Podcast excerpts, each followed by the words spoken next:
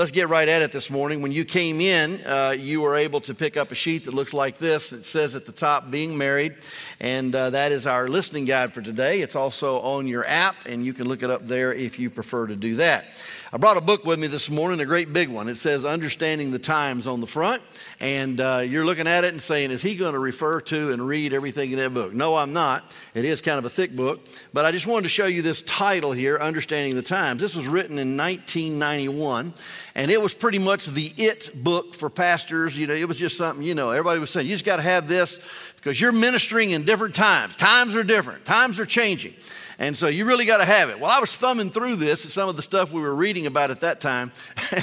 and to tell you the truth, I can't believe it was even, I mean, it's not even an issue. Nobody's even talking about some of these things. But if they were to rewrite this book today and hand it out, it would be about that thick. How many of you find the times in which we're living a little bit confusing? Just raise your hand. And having some understanding is vital. Well, what I want to tell you is this. We do need to understand the times, and that is, is that the times are dark. First Chronicles 12:32 says the sons of Issachar who had understanding of the times, they knew what Israel ought to do. We certainly need that. But beyond understanding the times, what we really need is to understand the truth. Here's a Bible verse on truth that is so important. I was reading, and I actually pulled this out of my own devotions this week. Uh, Proverbs 23 23 says, Buy the truth and do not sell it. Also, wisdom and instruction and understanding. Buy the truth, purchase the truth, get a hold of the truth and hold on to it. In another passage, it says that truth has fallen in the streets. Understand the times, understand the truth. Here's another one understand our task. That is, we are supposed to be the ones that are offering light and salt to the world. Is that not true? That's who Christians are. We are the salt, we are the light in the world. In order to do that, we're going to have to do this. We're going to have to not take our cues from the culture. We're not going to be able to take our cues from, you know, the ideologues at the universities and at the elite schools of learning. No, we can't take our cues from there. Listen to the word of God. It says in Isaiah 8:20, it says, to the law and to the testimony. If they do not speak according to this word, it is because there is no light in them. Well, we're in a period of darkness. Spiritual darkness is thick, and we need the law and the testimony. That is the word of God. Another verse, I want you to write these references down. You need them. Isaiah 8:20, I just read you that verse. And then this verse, Romans chapter 4 and verse number 3. It says this, I just love this phrase. For what does the scripture say? And it goes on to say, Abraham believed God and it was accounted to him for righteousness. But just think about that introductory phrase there. In dealing with whatever's happening in life, what does the scripture say? The old King James, what saith the scriptures? What does God say? Well, that ought to be the first response for every believer as we face life and face what's going on. What has God said? Because I just want to put everybody on alert what God has said and what God has declared is not up for change.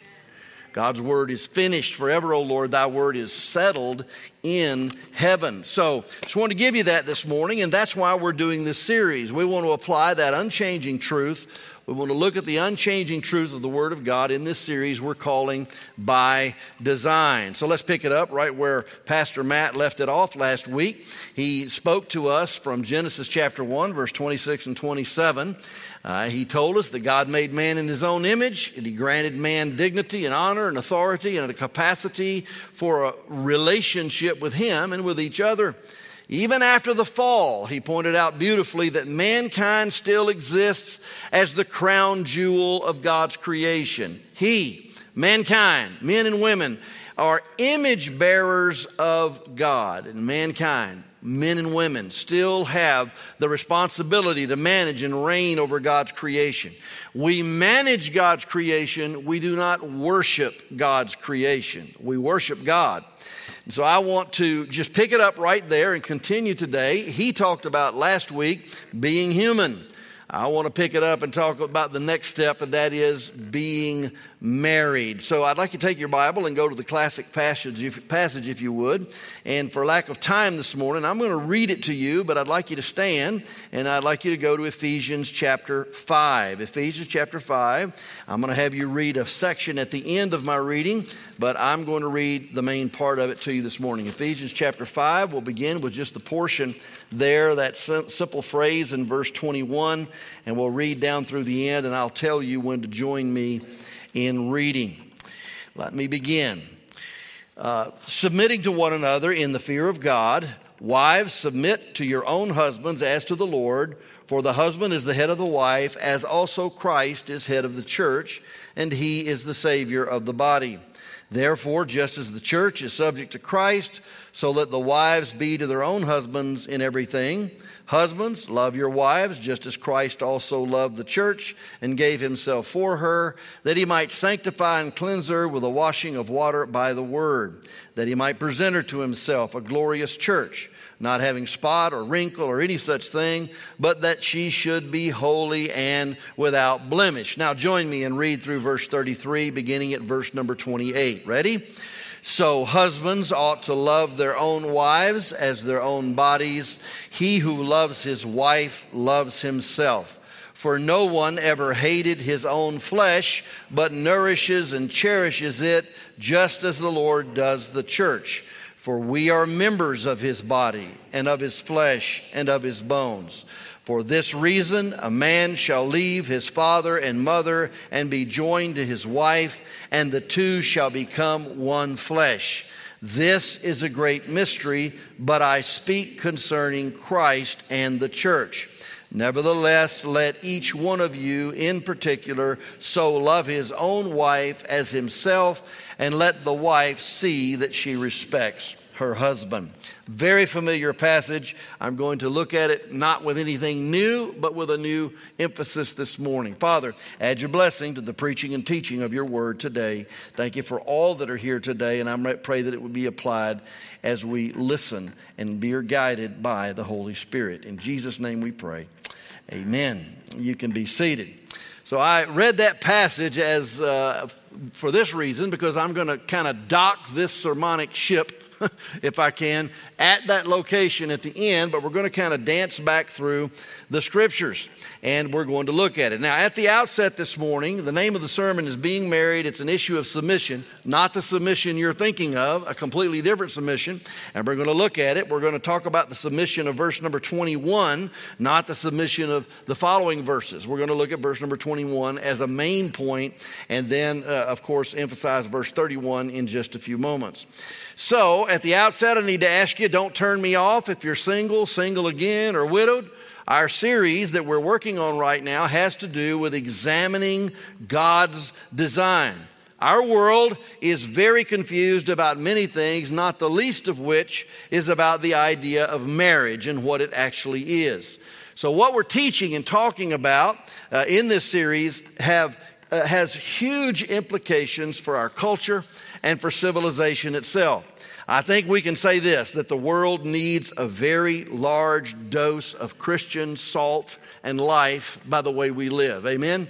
It really does. We really, the world really needs a strong dose of true salt and light Christianity. Now, singleness has its own dignity and purposes in God's plan, and we could talk about that, but I'm not going to park on that this morning because the subject is marriage as an entity, marriage as an, uh, as an establishment by God, and we're going to look at the purpose of it and what God is doing in it. All I will say about singleness is this I am very thankful that Adam and Eve did not have the gift of singleness, aren't you? because here we are. Okay, so our subject today is marriage as God designs it, and the title that being married is an issue of submission. I want you to relax. It's not the one that you normally think of, though I would preach that on another occasion. But I want us to look at this submission that is spoken of in verse number 21 submitting to one another in the fear of the Lord. Submitting to one another. That is, wives to husbands, husbands to wives, children to parents, parents to children, brothers and sisters in Christ to brothers and sisters in Christ, but most of all, submitting to the truth. So let's look at this and let me give you some thoughts this morning. Go right back to Genesis chapter 1, where Pastor Matt read last week, because we're going to dance through the scriptures and we're going to look at this idea that I think is so incredibly important. Uh, n- uh, number one, I want you to write down on your sheet first thing we need to do is submit to God's plan of procreation. Submit to God's plan of procreation. Genesis 1 26 to 28.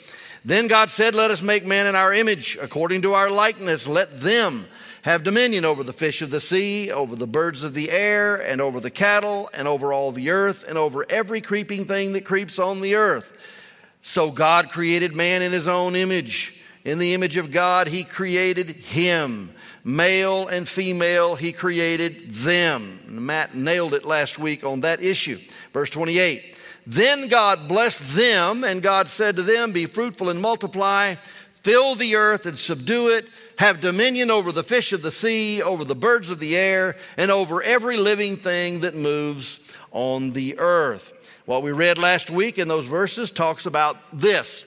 It talks about, beginning in verse 1, all the way down through where we just read, it talks about the fact that God was, in, was creating environments and making provisions and creating and placing inhabitants within those environments. And everything that God was doing, God was doing perfectly because everything God does is perfect. In each of those days, he finished those days saying, and it was good because God is good and God does good. Psalm 119, verse 68. That's what he is. God is good and God does good. So, Pastor Matt said when he got to the sixth day, he made man and woman, he made male and female, and it was a good thing. He beautifully talked about how we need to celebrate maleness and femininity, how we need to tell our children, little, little girls, you are a little girl. When you grow up, you will be a woman. Let's celebrate and, and just love the awesome nature of that. And it is a wonderful thing. And he said to your little boys, he, he went through this. It was just beautiful in saying we need to say that in this culture, we need to hammer it and talk about it. Now, but I want you to see something this morning back in Genesis chapter 1, there once again in that very first chapter. It says in verse 26 and 27, we read it how he created man in his own image. And then verse 28, I want to emphasize. Then God blessed them and he said to them, Be fruitful and multiply and fill the earth. Connected with it, right with this male and female thing. The very next verse, he says something significant. He says, the first directive that he gave them, he gave Adam and Eve, and he says, Look, I am blessing you, and I want you to be fruitful and multiply and fill the earth. I'm giving you the earth as your domain. You've got animals and herbs and plants and fruits and vegetables, and all are supplied for you to be able to obey this directive that I'm giving you. The question rises why do you think God told them to fill the earth with people? Well, I think the answer is obvious. He wanted to share his glory. In fact, if you read Ephesians chapter 2, God's going to talk about his grace and glory and sharing it with us throughout all of eternity. And it's going to take all of eternity for us to even get a glimpse of all the glory that God has given. He's going to share his glory. Not only that, think about this. When he created man in the first place, in Psalms 8, he said, He crowned man and the Son of Man with glory and honor, and he made them a little lower than the heavenly beings. So He's wanting to share his glory. He, yes, he's wanting icons. He is wanting representatives. He's wanting his image all over the earth. But in addition, he wants to share with mankind his glory, his greatness, his goodness, and he wants us to reign with him. In fact, at the consummation of all things, when we come to the end, that's going to be the eternal state, ruling and reigning with God for all of eternity over everything that he has made. And so, God formed man of the dust of the ground, and he breathed into his nostrils the breath of life, and man became a living being. That's verse 7. And he made the man of the same raw material that he made all of the other creatures. Now, this is a little technical, but listen to it anyway. Uh, he made mankind of the same materials that he made all the animals, but they're not the same.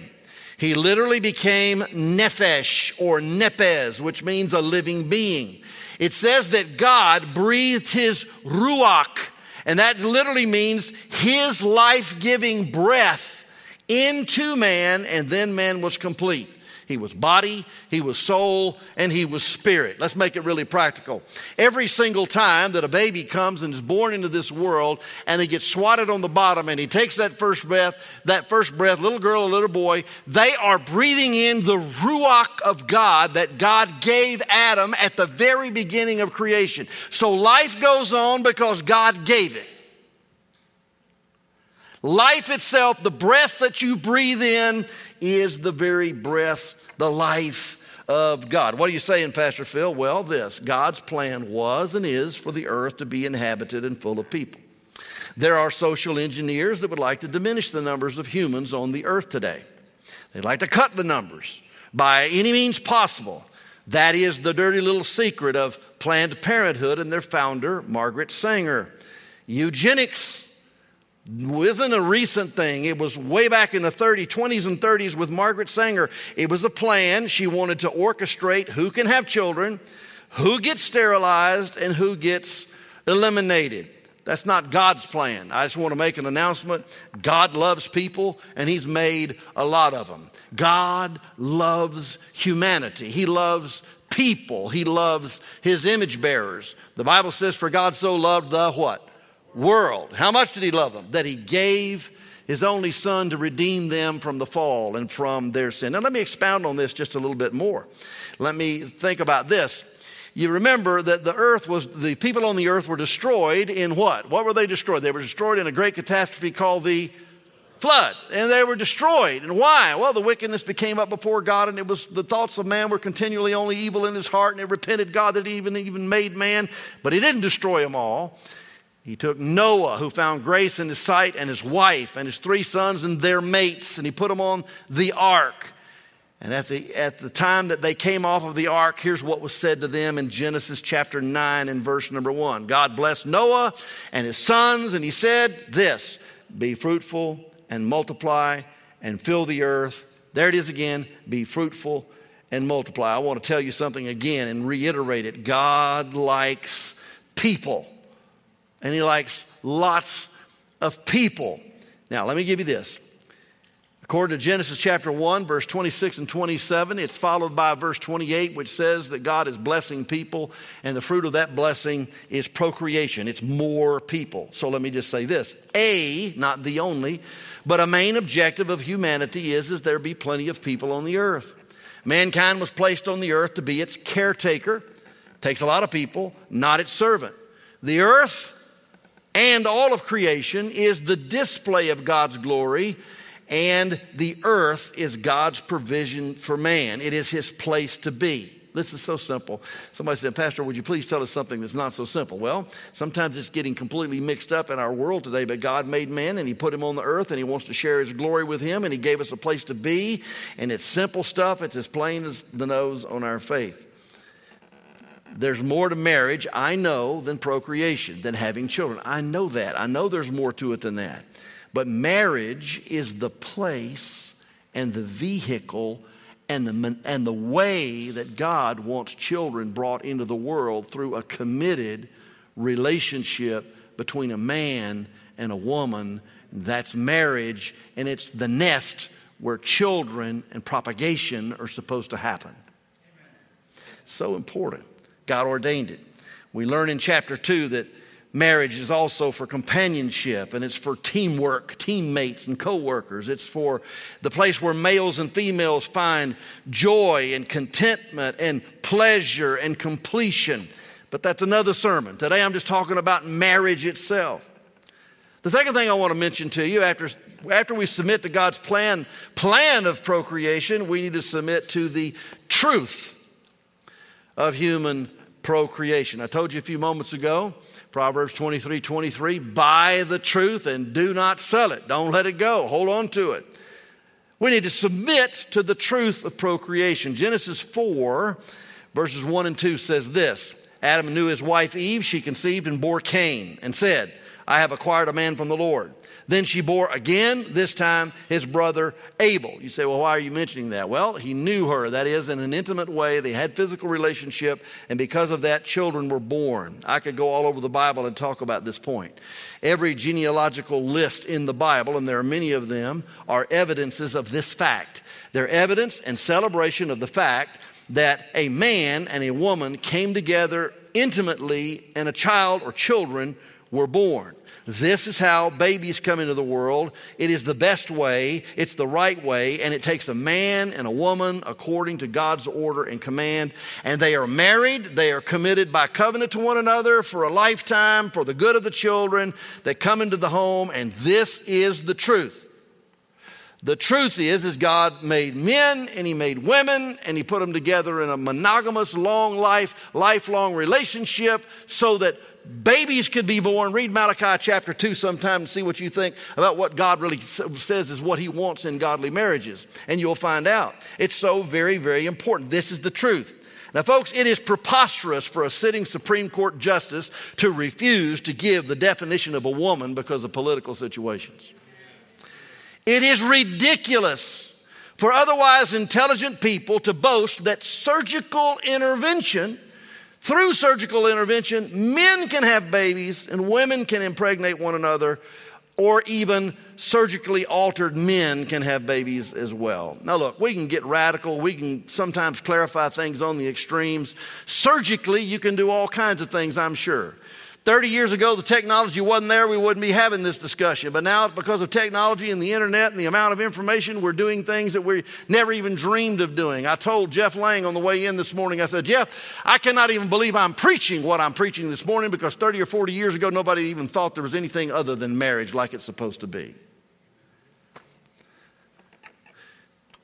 Think about this. We can get radical and we can clarify. You know, you can surgically do all kinds of things. For instance, you could surgically have your hands removed from your arms and put on the bottom of your legs and have your feet taken off of the bottom of your legs and put them on your arms, but it'd be a little abnormal or weird. It'd make picking your nose a whole lot harder, but putting your foot in your mouth a whole lot easier.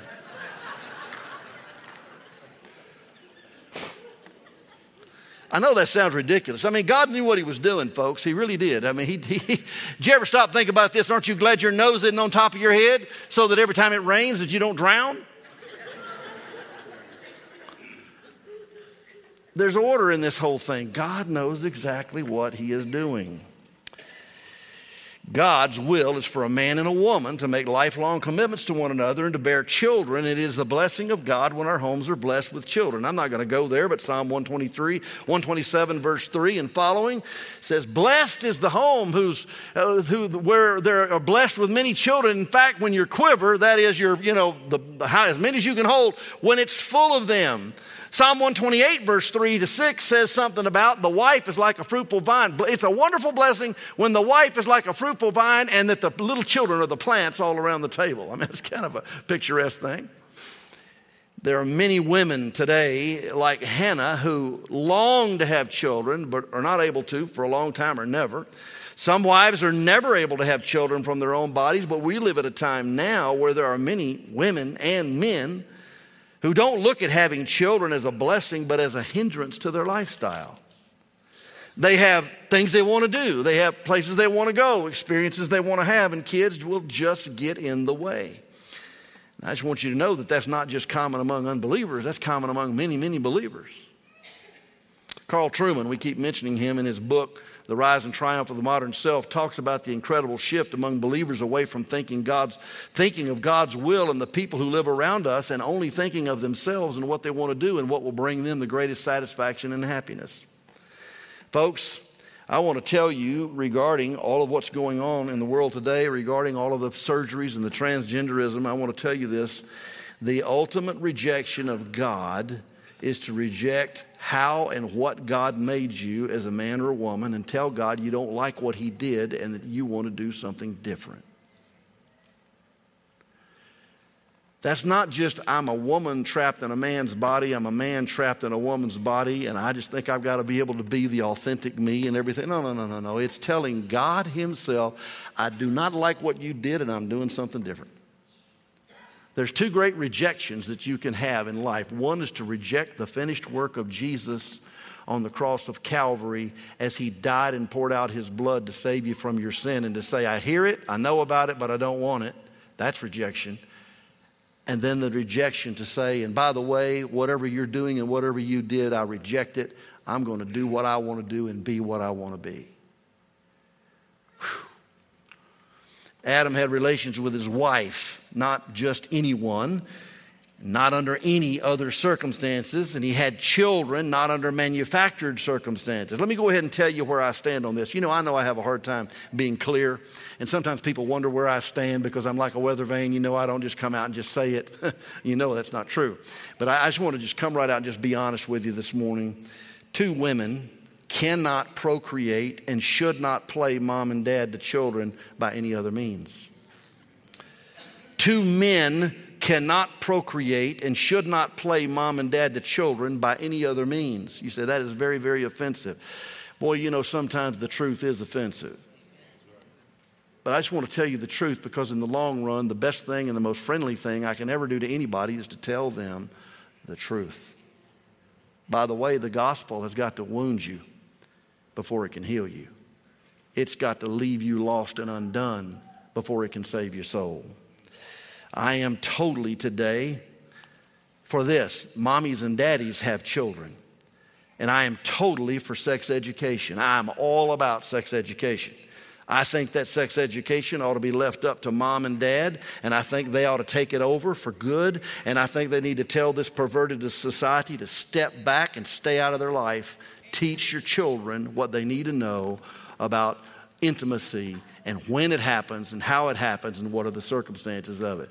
Amen, Pastor Phil. Number three, submit to reality regarding our anatomy. Now, I'm not drawing pictures and I don't have anything up on the screen this morning. I'm not doing that. I'm not trying to go down that way.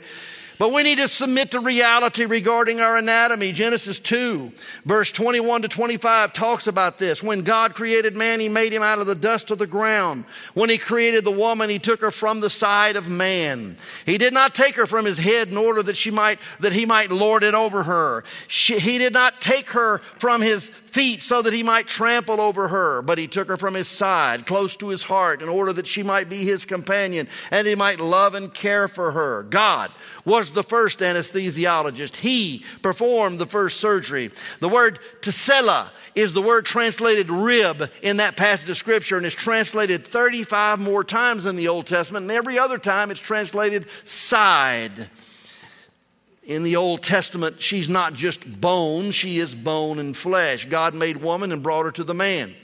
What did Adam do when he first saw Eve? Well, he got poetic. Most men have a moment of poetry at some time in their life whenever they're dating and they finally find the one that God has for them. Well, he got poetic. He said, This is bone of my bones and flesh of my flesh. She shall be called woman because she was taken out of man. Time and again in the Old Testament, that phrase is mentioned to show the close relationship.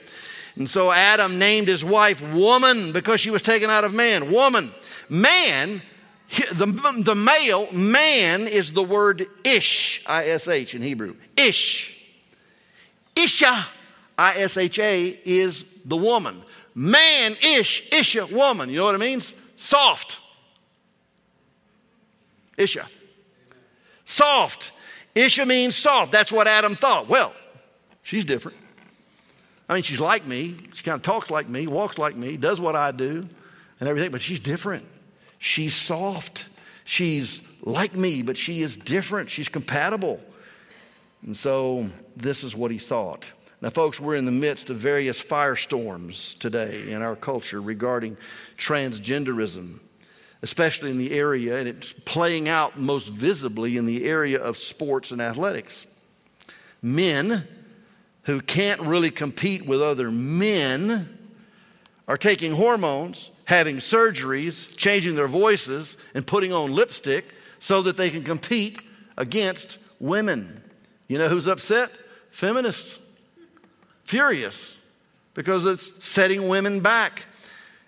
Get this renowned doctors and biologists. Now, I, I didn't even bother with a list. I saw a list of like 60 Doctors, biologists, and renowned teachers at major colleges and medical schools all around the country are being fired. Why? Because they dare say that the gender of a person cannot be changed at the DNA and molecular level. They're losing their jobs in droves because it doesn't fit the narrative that is becoming increasingly popular. You see, you have to love the truth. You know what I'm saying? A narrative is being increasingly propagated that denies reality and propagates the idea that you could be anything you want to be. You know, be anything you want to be, join the army. Well, I, I get that, I understand that. But we really can't be anything we want to be. What, what, what's next? A horse? Or how about a giraffe? I want to be a giraffe. Let's get genetically altered so I can be. Or how about a water moccasin? You know, the passage of Scripture that is most hated and often most rejected by the society. In fact, um, you can't preach from Romans 1 in Canada now without getting, uh, without getting arrested. At least there are some who have been arrested for preaching the Word of God from Romans chapter 1. I want to just read you a little bit of the Word of God from Romans chapter 1 here. And I'm not, this is, this is not, I'm not trying to be, I'm not trying to attack or be aggressive or be unkind. I just want to read you black ink on white paper from God's Word. Listen to Romans chapter 1. I'm going to begin reading at verse number 26. For this reason, God gave them up to vile passions. For even their women exchanged the natural use for what was against nature. Likewise, also men, leaving the natural use of a woman, burned in their lust one for another, men with men, committing what is shameful, and receiving in themselves the penalty of their error which was due. And even as they did not like to retain God in their knowledge, God gave them over to debased minds to do those things which are not fitting. And it goes on and lists all kinds of sins that are the result of that.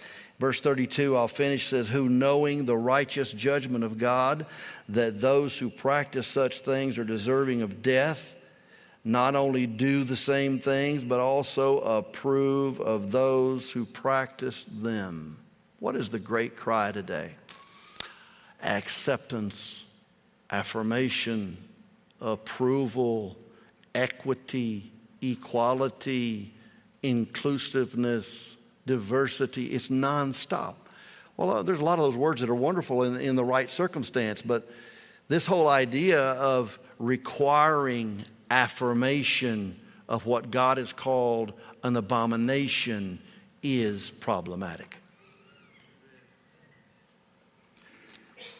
If we were to look at the entire passage, we would look at verse 26 is kind of where I began, but if you looked at the entire passage back at verse 18 and following, you would find out that mankind has gone from very intelligent to then being indifferent toward God, not really caring what he thought, to being ignorant of God. The indifference led to ignorance because nobody was emphasizing the importance of knowing God to then being indecent before God, to finally reducing and descending. This is not the ascent of man, this is the descent of man, to descending to a place of despicable, morally reprehensible, insane behavior.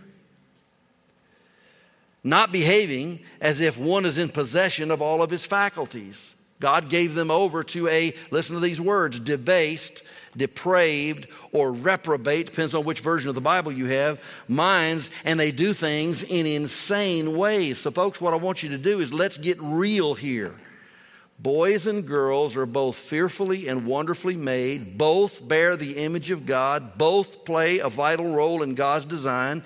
And by God's design, men are men, women are women, and together they pass the breath, the breath of life to the next generation. Men and women.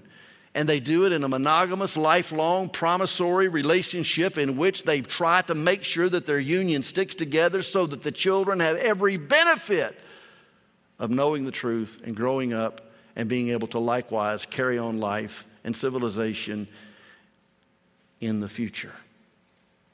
Number four, not only mention it, submit to history because we are in uncharted water. We need to submit to history. Every culture, people group, nation, and government has recognized marriage as being between a man and a woman until a few years back. I'm not saying that sodomy, homosexuality, and lesbianism did not exist because they have existed before the giving of the Old Testament law. People have behaved badly since the Garden of Eden.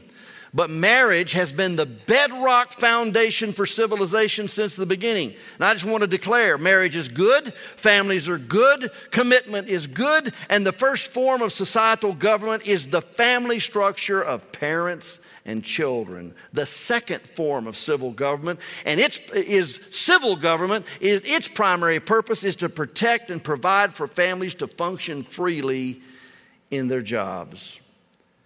Our forefathers knew this. At the Gettysburg Address, President Lincoln said uh, that uh, our forefathers knew it. It's of the people, by the people, and for the people. It seems that our world is increasingly rejecting God, ignoring the truth, denying reality, dismissing history, and they're doing it in favor of godlessness. We've referred to Carl Trueman's book, and I'm listening to the unabridged version, which is like, I don't know how many hours long. And in it, he says time and again, he says ultimately it's humanism on steroids, and it's basically saying that the measure of all things is what a man wants and what makes him happy, and he is God. Started in Genesis chapter 3. Hmm.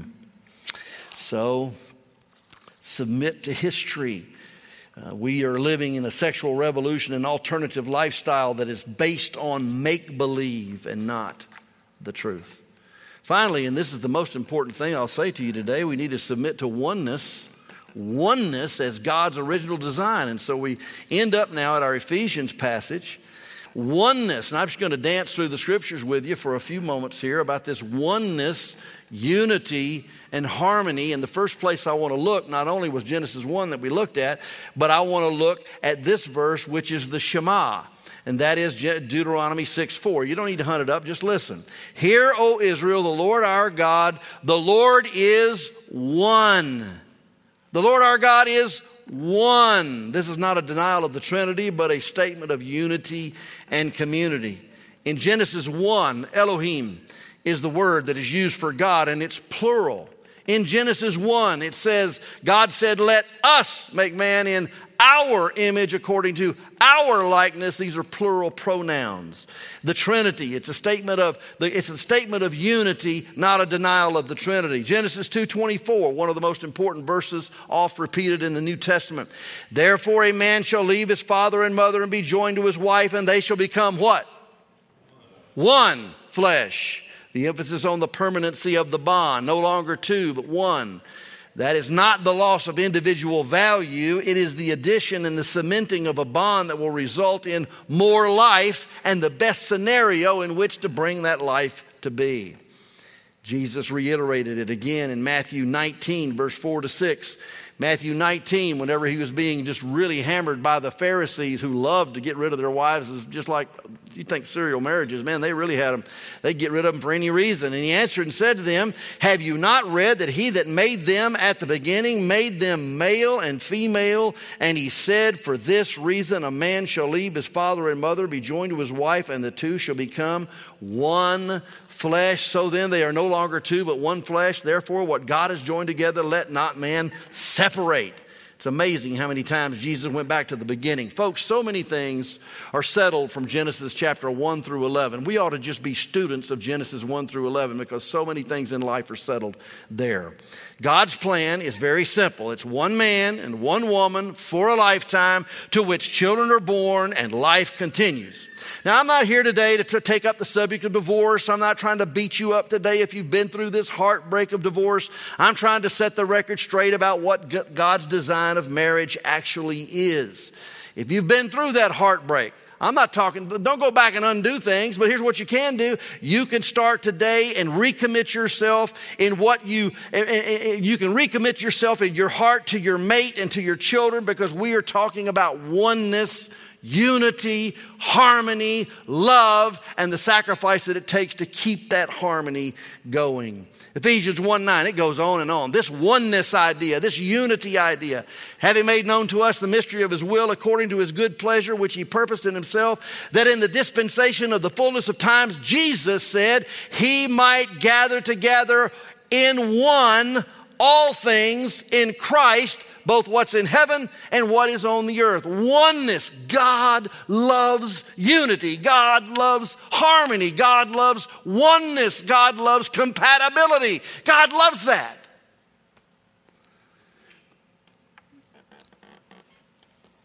Today, it seems the people in the world loves division, disunity at every level, and they're working as hard as they can because the father of this world, the ruler of this world, the great Apollyon, the destroyer, he loves disunity, he loves hatred, he loves strife, and he loves to separate people. Ephesians 2, I can't read the whole chapter, but it talks about the mystery wherein Jews and Gentiles who have perpetually been enemies, what are they made in Christ Jesus? They are made one. We're going to talk about it in John 17, the great high priestly prayer of Jesus as he's getting ready to go to the cross and then go back to the Father. He says, Father, please make them one. Unity. It's a theme, it goes all the way through the scriptures. Husbands, now listen to this. If we go back to our passage and we look at it and read it again, what we are submitting to is oneness and unity and harmony and civility because this is God's plan for marriage. We are indwelled by the Holy Spirit, verse 18 of chapter 5. We're to submit to one another in verse number 21. And wives are to submit to oneness and respect and follow their husbands. Husbands are to submit to oneness and sacrificially love and serve their wives to the degree that Jesus loved and died for the church. Husbands and wives are to think in terms of we, not me, and one flesh, not two people. Chapter 5, verse number 31. Here's what the apostle quotes it says in verse 31 For this reason, a man shall leave his father and be joined to his wife, and the two shall become one flesh. Isn't that interesting? Right in the midst of the discussion on marriage and talking about it and being full of the Holy Spirit and submitting to one another, he says, What's really issue, at issue here is oneness. God wants us to be one. It is so incredibly important one flesh. Bonnie and I celebrated one flesh, and we had Philip, Sherry, and Amber. Philip and Marie celebrated one flesh and had eight children. Sherry and Aaron celebrated one flesh and had four children. Amber and Eric celebrated one flesh and have three girls that were born. And I'm looking at a whole lot of people across this auditorium where somebody celebrated one flesh, and you're here. How many of you have a mom and a dad? Just raise your hand. They're still living. Raise your hand. How many of you, your mom and dad have gone on? I want to tell you something. Moms and dads are very, very important. And if moms and dads can be lovingly committed to one another, they make a great impact and change and effect in this world. Marriage is important. God defines it. Man can't mess with it. Mankind and culture can do anything they want to, but they cannot change the truth. And they cannot change the facts. The biggest point of all in marriage is that it has another purpose altogether. I love this. The gospel is at the heart of everything. Pastor Matt ended with the gospel. I'm ending with the gospel. What is the gospel? The gospel is that we fell in Adam. We chose sin. We sin by we sin by birth. We sin by choice. We sin by preference. We sin in a propitious way. We, we sin. Because of our sin, we're separated from God. God loved us in spite of our sin, and He took His only Son, Jesus. They made a plan together, and He came to earth and He went to the cross after living 33 years of perfect and sinless life, and He offered Himself as a sacrifice for our sin. He poured out His life and His blood to purchase sinners to save them from their sin. Oh, what a self sacrificial, what an abasement to take on humanity. What an abasement to take our sin. What an abasement, what a, what a condescension it is for Jesus to come into the world and do what he did. Do you know what the Bible says that marriage is? Marriage is God's favorite picture of the death of Jesus and the love that Jesus has for his church. Marriage is his favorite symbol. Here's what I want you to know, he says. I speak of a great mystery, but what I'm really talking about is the church. Oh, Jesus loved the church and he gave himself for it. He poured out his blood. Now, let me ask you a question, husbands and wives. As we end this morning, is, is, are your habits, your attitudes, your habits and activities are they promoting the picture that God really wants in your home? Is your habits and your attitudes and your activities, do they, do they promote harmony, happiness, joy, encouragement? Men, especially, is there an attitude like Jesus has of self sacrifice? Do whatever it takes to make sure that there's harmony, that there's happiness, that there's joy, that there's love? Is it we or is it just me? Is it I want or is it we need? What is it? What is it in your home? Marriage. I'm not talking about whether you had a divorce or not. I'm talking about the person you are married to right now, which is supposed to be a picture of Christ's love for the church. Is it a good picture? Because this is God's design. This is his favorite picture. I just want to encourage every single husband and wife, family here this morning, those that aspire to be married. Oh, make sure you know what you're doing. Make sure you understand what God desires. You are God's hope for the world to have a good picture of how much Jesus loves the church. Would you bow your heads and close your eyes? Father, please add your blessing, maybe conviction to the message this morning. Your design is marriage between a man and a woman, with children, if it's your will, to glorify you. There are many other purposes in marriage, but a major purpose is it's the place for the propagation of the image of God on planet Earth. Help us to be committed to it.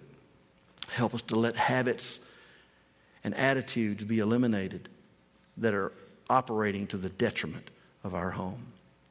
Work in our hearts this morning. Move us to decide my home, my marriage, its priority. And I'm going to work at it and work on it, and I'm going to sacrifice for it. We ask this in Jesus' name.